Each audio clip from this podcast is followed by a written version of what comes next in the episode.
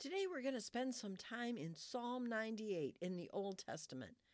I love the Psalms. They just seem to speak right into our lives, don't they? This one, it stops me in my tracks every time. It starts out, Sing a new song to the Lord, who has done marvelous deeds. And I ask myself, Am I singing a song to the Lord? And if I am, do I need to be singing a new one?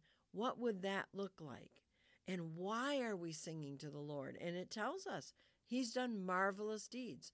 So, this prayer steps us right into the idea of giving great thanks to God for all that He has done. It goes on in verse 4 to say, Shout with joy to the Lord, all the earth. Break into song, sing praise. Sing praise to the Lord with a harp. Oh my gosh, today is a day. Gratitude, gratitude, gratitude. Thank you, God, for all that you have done for us. I'm going to sing a new song.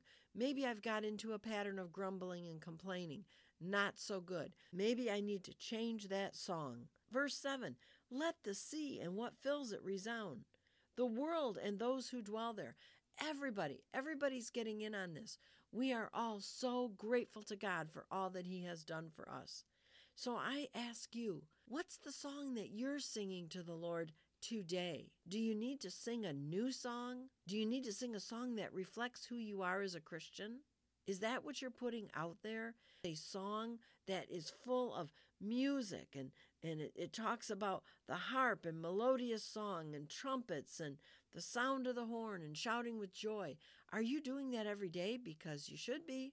Not that we're always feeling joyful, but we should be putting out there the gratitude and the thanks that we have for God in our very being. When you start out your day and you're heading into work, put a smile on your face. Why? Why are you smiling? Because you are so grateful that God has given you another day. That maybe because He's given you a job to do. You might not even like your job. You might be working with people who are really miserable.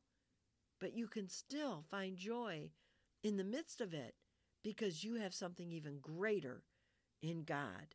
So go out there today and sing a new song to the Lord because He has done marvelous deeds. I'd like to share with you a favorite prayer that I found online for gratitude. I'm going to put it on my blog at janetcassidy.blogspot.com.